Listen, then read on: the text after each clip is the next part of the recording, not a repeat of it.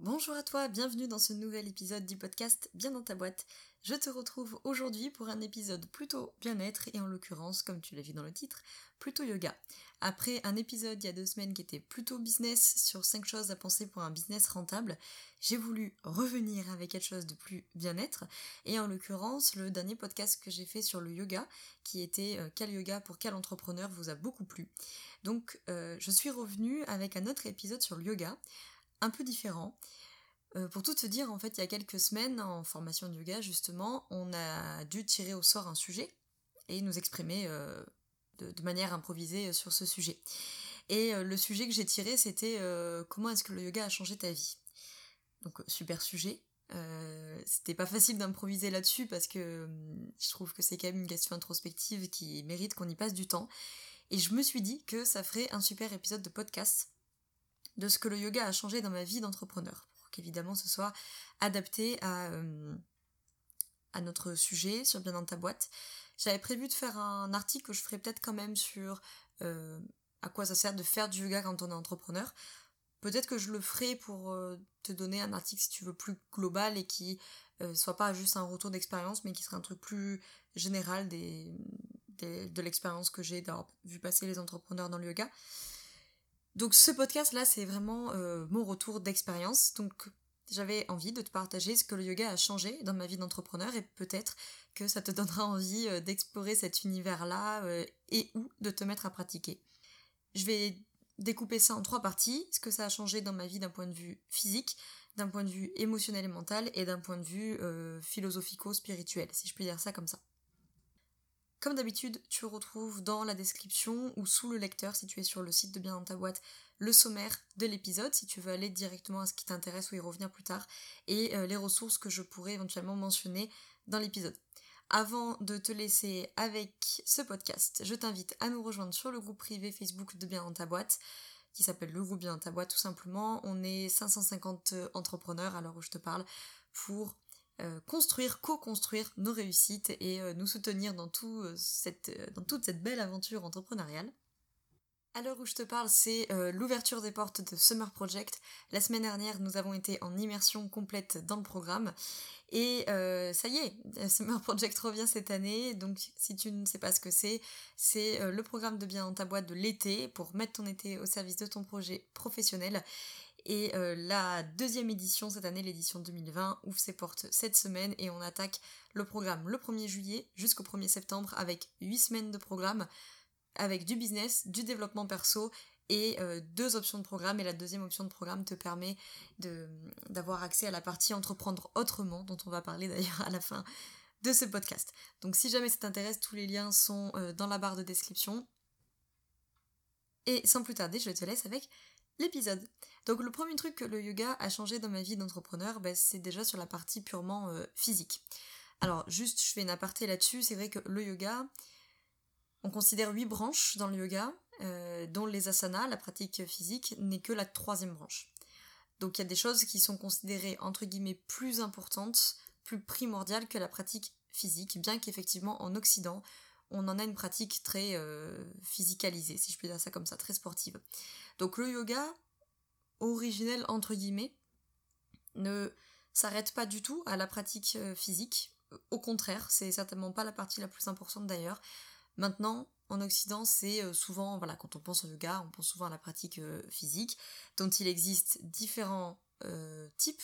Tu peux retrouver pour ça l'épisode précédent sur le yoga, qui est l'épisode 32, si je dis pas de bêtises, Quel yoga pour quel entrepreneur, où justement je vais te parler de différents types de yoga, etc. Mais en tout cas, j'ai voulu quand même te parler de la partie physique qui est très pratico-pratique entre guillemets, parce que c'est aussi la porte d'entrée de 98% de ceux qui arrivent en yoga, en tout cas en Occident, et je pense que c'est quand même important de parler de ça, d'une parce que les bienfaits du yoga sont certains, de 2 parce que c'est la porte d'entrée principale. Donc je parlerai de philosophie, de spiritualité à la fin, mais j'essaye que ça convienne à tout le monde parce que je sais qu'il y a des pratiquants de yoga plus impliqués qui ne sont pas là que pour la pratique physique et certains qui se mettent au yoga et qui n'ont pas encore ou qui ne voudront pas s'accompagner de la partie spirituelle de la chose. D'ailleurs, ça t'intéresse d'en savoir plus sur ces histoires de branches de yoga, etc. N'hésite pas à me le dire en commentaire sur le site, en commentaire sur les plateformes d'écoute, ou venir me le dire sur Instagram, Facebook ou je ne sais quoi, que je sache si ça vous intéresse. Moi, ce que ça a changé pour moi, d'un point de vue physique, plein de choses. L'amélioration du sommeil, très très clairement, qui certainement est aussi une conséquence de la diminution du stress, j'en parlerai dans la deuxième partie, mais moi qui étais une insomniaque endurante, très très clairement une amélioration de la qualité du sommeil et de la durée du sommeil. Une amélioration dans la sphère digestive, alors moi si tu me connais depuis les moments, tu sais que j'ai de très gros problèmes de foie, donc très clairement le yoga m'aide aussi à réguler tout ça, notamment les maux de dos, ça je pense que c'est clairement une des choses qui aide le plus les entrepreneurs, pas que, parce qu'il n'y a pas que nous qui bossons sur un ordinateur, mais c'est vrai que pour beaucoup d'entre nous, on est toute la journée assis et toute la journée devant l'ordinateur, donc toute la journée, le dos tassé, penché vers l'avant, des fois même un peu enroulé entre guillemets vers l'avant. Donc clairement le yoga va t'aider si ça t'intéresse avec les éventuels maux de dos que tu pourrais avoir. D'ailleurs quand les gens viennent au yoga, c'est tout le temps « Ah, j'attaque le yoga parce que j'ai mal au dos » ou « J'attaque le yoga parce que mon médecin m'a dit que j'aurais mon mal au dos », etc. etc. Et notamment si tu es sur ordinateur toute la journée et ou que tu as mal au dos à force d'être penché vers l'avant, et ben justement toutes les postures d'extension du dos, donc de flexion vers l'arrière, vont t'aider à rééquilibrer entre guillemets un petit peu ça. Ça m'a aidé également dans ma posture, à me tenir plus droite, ça fait un peu référence au point qu'on a vu juste avant. À gagner de la fermeture des hanches, ça c'est un gros problème parce qu'on est assis toute la journée, donc on a les hanches qui sont constamment fermées, donc toutes les postures et les flots de yoga qui vont consister à ouvrir les hanches peuvent t'aider si tu souffres de ça. Moi j'en souffre énormément. Surtout moi qui avais tout le temps les hanches ouvertes avant parce que beaucoup d'équitation, etc.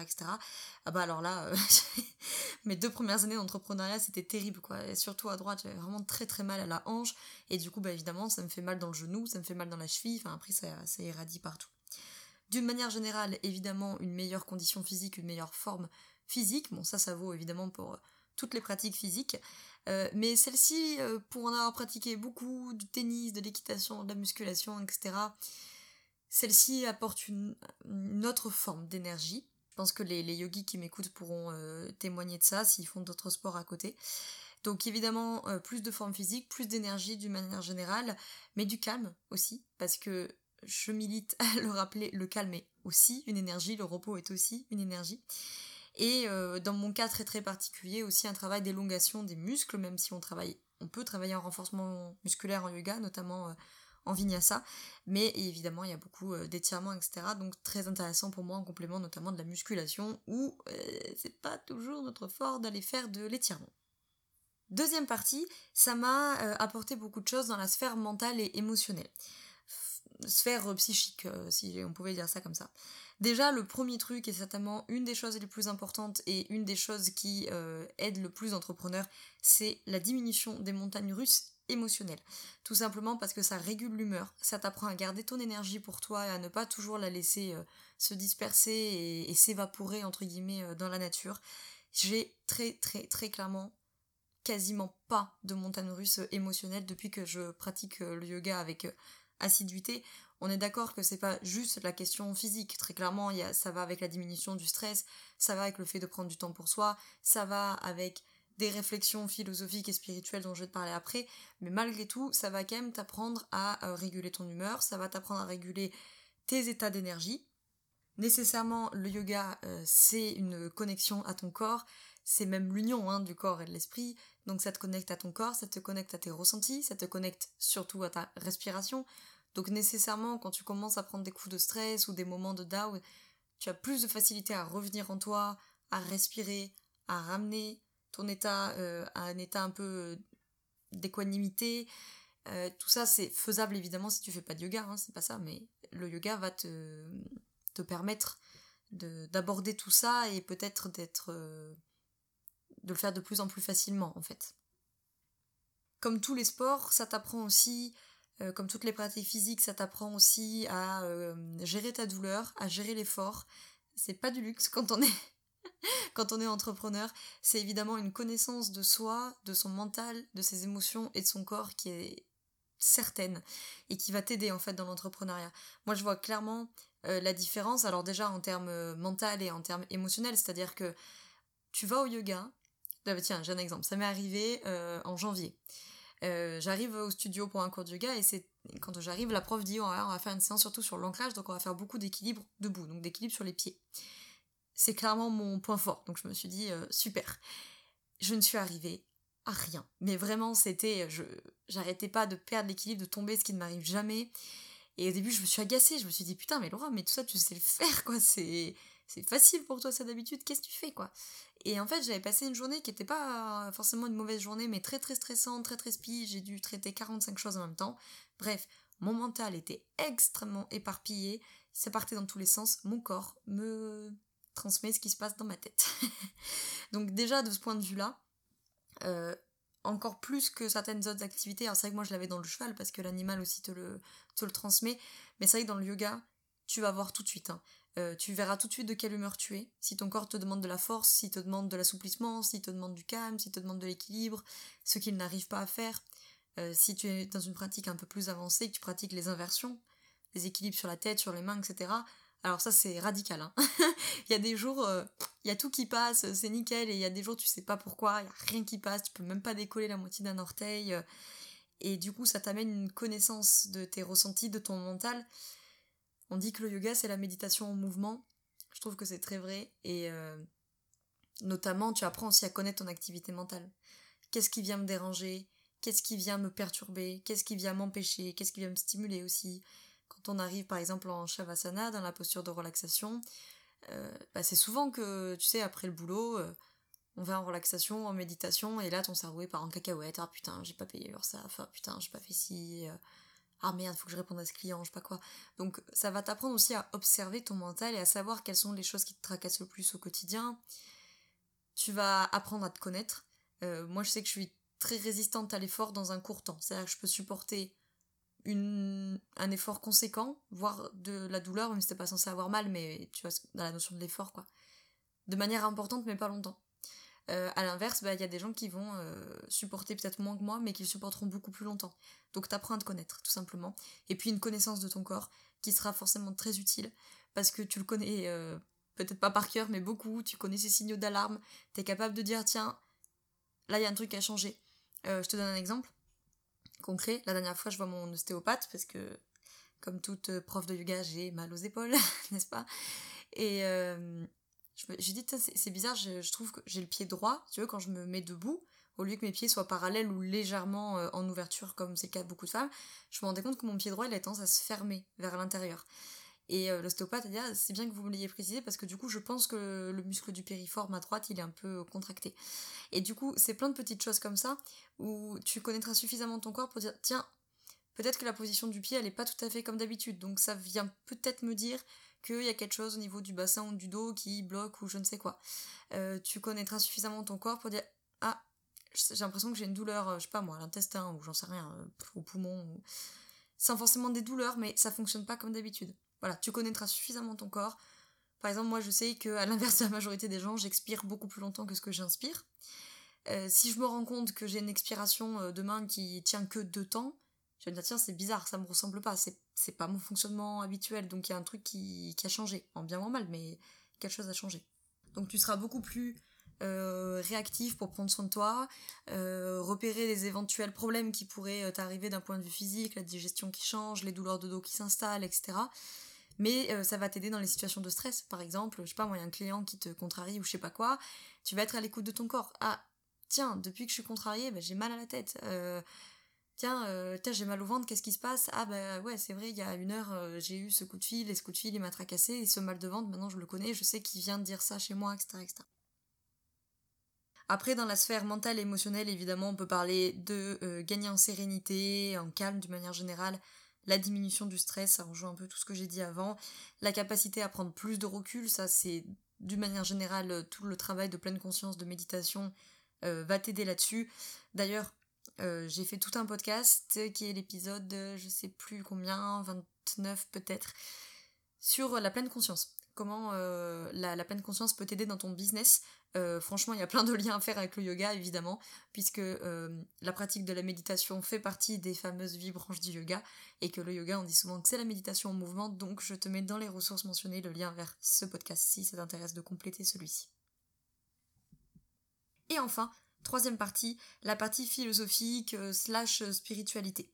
Donc, je fais un tout petit point. Effectivement, si tu ne le sais pas, dans le yoga, il y a une partie philosophique, on va dire ça comme ça, et une partie de spiritualité si tu le souhaites, même si la pratique physique peut complètement se détacher de ça. La partie philosophique, pour faire simple, aujourd'hui, on va réduire ça aux 2 premières branches du yoga. Donc, tu sais, au début, je t'ai dit, il y en a 8. La pratique physique, les asanas arrivent en 3e position, et les 2 premières, les yamas et les niyamas, sont une espèce de code éthique, de code moral des yogis. Et là-dedans, il y a plein de principes, entre guillemets, qui sont passionnants, et qui, à mon avis, ont beaucoup à apporter à l'entrepreneuriat, ou en tout cas, c'est utile de réfléchir là-dessus, et puis de dire ça, ça m'intéresse pas, etc., etc. Donc, de ce point de vue-là, je pense que c'est peut-être le plus grand changement. Ça a changé énormément de choses d'une manière générale dans ma façon de voir la vie, mais là on parle d'entrepreneuriat, ça a changé beaucoup de choses dans mon rapport à l'entrepreneuriat.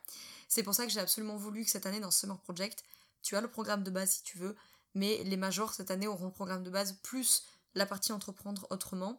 On a beaucoup parlé de ça dans l'immersion la semaine dernière, parce que ça me tenait à cœur que toutes ces réflexions qui m'ont pu m'aider à changer de point de vue, à mener des réflexions, à vivre plus de sérénité dans mon business, évidemment de les partager.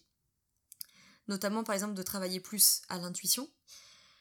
Alors ça rejoint un peu ce qu'on a dit avant aussi, parce que c'est vrai que tu connais mieux ton mental, tes émotions, ton corps, etc. Donc c'est plus facile d'être à l'écoute de l'intuition, parce que l'intuition, pour l'écouter, il faut faire de la place. Si ton mental, il est complètement embrumé, tu peux pas l'entendre, en fait. Ça m'a aidé à mener des réflexions sur l'argent, par exemple, de ne pas abuser de ce qui est gratuit, par exemple, je ne prends pas plus que ce dont j'ai besoin, la grande question du détachement des résultats, qui est un point important dans le yoga, de se détacher des résultats, comment est-ce que je peux appliquer ça dans mon business, comment est-ce que moi je trouve le juste milieu entre une fonction d'entrepreneur qui n'appelle que aux résultats tout le temps, résultats de chiffre d'affaires, résultats de trafic, résultats d'abonnés, résultats... Et ma philosophie du yoga qui me dit qu'il faut que je me détache des résultats. Je vais pas tous te les détailler ici parce qu'on en a parlé dans l'immersion et on en parlera dans Summer Project, je ferai peut-être des podcasts à l'avenir dessus, je ne sais pas, mais je veux pas non plus que cet épisode il dure 4h30, mais je voulais juste te prendre un exemple avec Satya, la vérité, parce qu'on va en parler dans le prochain podcast qui sortira du coup dans 2 semaines normalement. Satya, la vérité, tu peux le prendre au premier degré comme le ne pas mentir. Ce qui est vrai, tu peux le prendre comme ça. Mais peut-être qu'on peut aller plus loin et se dire ne pas mentir aux autres, ne pas mentir à nos clients, ne pas les tromper, etc. Mais aussi ne pas se mentir à soi.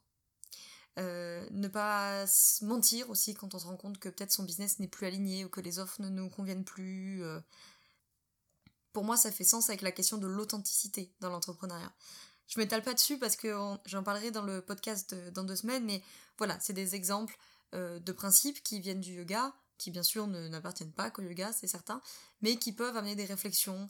Ahimsa, la non-violence, on en a déjà parlé, la non-violence envers soi quand on est entrepreneur dans un podcast, et puis envers les autres. Satya, la vérité, on peut parler de Santosha, le contentement, se contenter de ce qu'on a déjà, comment je trouve le juste milieu entre ça et l'ambition. Tapas, par exemple, la discipline, comment j'arrive à être disciplinée en étant entrepreneur, c'est nécessaire, sans rentrer dans la violence et respecter le premier principe, Ahimsa, la non-violence.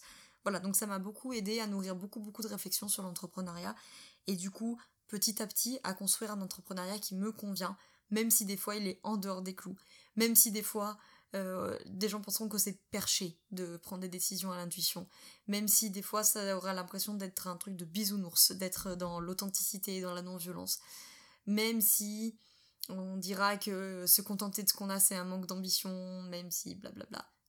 C'est réfléchir et trouver l'entrepreneuriat qui te convient à toi. Ça, c'est hyper important pour moi dans la question du bien du travail des entrepreneurs. C'est pour ça que je voulais vraiment que Summer Project parle de ça cette année.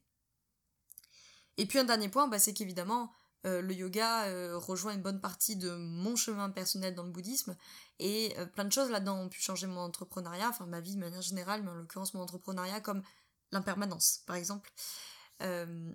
Anitya, dans le bouddhisme, l'impermanence, c'est le fait que tout change, que tout s'arrête, tout naît, puis tout s'arrête, c'est des cycles, c'est très important dans le bouddhisme, dans l'hindouisme, dans le yoga, etc. Et ça t'aide aussi avec les montagnes russes émotionnelles, parce que tu sais que tout ce qui est bien tout ce qui t'arrive de bien, ça va s'arrêter. Et tu peux te dire en m'écoutant, mais c'est vachement triste, quoi. Mais au contraire, il faut pas se dire, bah du coup, à quoi bon ? Au contraire, il faut se dire, c'est super, c'est là, j'en profite parce que je sais que ça va s'arrêter. Et aussi que ce qu'il y a de moins bien et de difficile dans mon entrepreneuriat, ça va s'arrêter aussi, en fait. À condition que je me donne les moyens, on est d'accord, mais ça ne va pas durer. On l'a eu récemment avec le confinement, et je sais que c'est un sujet délicat parce que c'est une période qui a pu être très très très difficile, et il y a certains entrepreneurs qui ont vécu, enfin qui vivent encore d'ailleurs, des situations extrêmement difficiles. Mais il y en a beaucoup d'entre nous qui ont eu une période difficile, mais qui n'était pas cataclysmique non plus. Et pour tous ces entrepreneurs-là, j'ai essayé de leur dire, et de me le dire à moi aussi, ça va passer. C'est un mauvais moment, mais il passera. C'est obligé. Et tout ce qu'on peut vivre de bien passera également. Donc l'impermanence qui s'accompagne aussi d'une capacité à se détacher des résultats, mais pas que, ça aide énormément dans l'entrepreneuriat. Parce que du coup, si tu es capable de te détacher de l'euphorie, tu es aussi capable de te détacher des plus mauvais moments. De dire que ça n'a rien à voir avec toi, ça n'a rien à voir avec ta valeur à toi, en tant que personne ou en tant qu'entrepreneur. Bien sûr que tu as ta part de responsabilité, hein, c'est pas du tout ce que je suis en train de dire, bien au contraire, mais voilà. Par exemple, sur la question de l'euphorie, je t'invite à écouter le podcast qu'on avait fait avec Arnaud, qui est entrepreneur et prof de yoga, je te mets le lien dans la description, où on parlait de ça, en fait. Des fois, les gens me disent « Moi, mais c'est horrible, moi j'ai pas envie d'être détachée de la joie, j'ai pas envie d'être détachée de ce qui va bien. » Et c'est là que pour moi, il y a une différence, parce que bien sûr que tu vas pas être détaché de la joie c'est super, mais ça passera. Mais la tristesse c'est super aussi, ça t'apporte plein de choses, la peur, elle a plein de choses à t'apporter, et elle passera en fait, si tu l'acceptes et si tu t'attaches pas plus que ça. Il y a une différence entre être en joie et dans l'euphorie en fait, et c'est ça qui souvent, qui accompagne les montagnes russes émotionnelles, c'est que oui, il y a des moments de gros down, mais parce qu'il y a aussi des moments euphoriques, et si j'accepte d'abandonner ces moments euphoriques et de m'en détacher, je vais aussi me détacher de ces moments catastrophiques, parce que si je pars dans l'euphorie, j'ai le retour de balancier, c'est obligé, quoi. Et c'est vrai que des fois, les gens, et je peux le comprendre, me disent « Oh là là, c'est à quoi bon, quoi ?» Mais je suis assez d'accord avec ce que répondait Arnaud dans ce podcast quand il disait « Essayez les deux et choisissez ce que vous préférez. » La vérité, c'est que la plupart des gens qui nous disent ça ne connaissent pas l'état d'équanimité qu'on peut avoir dans la méditation, dans le yoga ou quoi que ce soit. Et s'ils préfèrent l'autre option, ben, bien sûr qu'ils la gardent. Mais moi je suis plutôt comme Arnaud, et pour avoir testé les deux, je préfère 100 fois l'état aujourd'hui de régulation émotionnelle que je peux avoir, que je n'ai pas tout le temps évidemment, mais que je peux avoir. Et quand il m'arrive des choses cool dans l'entrepreneuriat, je sais les apprécier, je sais les fêter, mais je ne tombe pas dans l'euphorie parce que ça passera.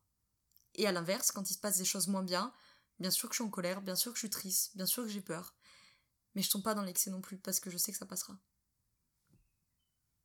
Voilà pour cet épisode sur ce que le yoga m'a apporté en tant qu'entrepreneur.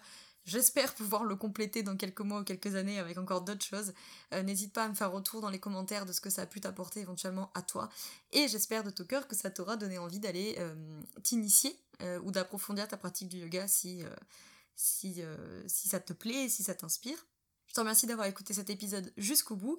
J'espère te retrouver très vite sur le groupe et pourquoi pas dans Summer Project. Je serais ravie d'échanger avec toi pendant ces 2 mois d'été et ce programme que j'ai très très hâte qu'on puisse commencer. Je te remercie d'avoir écouté cet épisode jusqu'au bout. Je te souhaite une très belle journée ou une très belle soirée selon quand tu m'écoutes. Et surtout, je te souhaite d'être bien dans ta boîte. Namasté.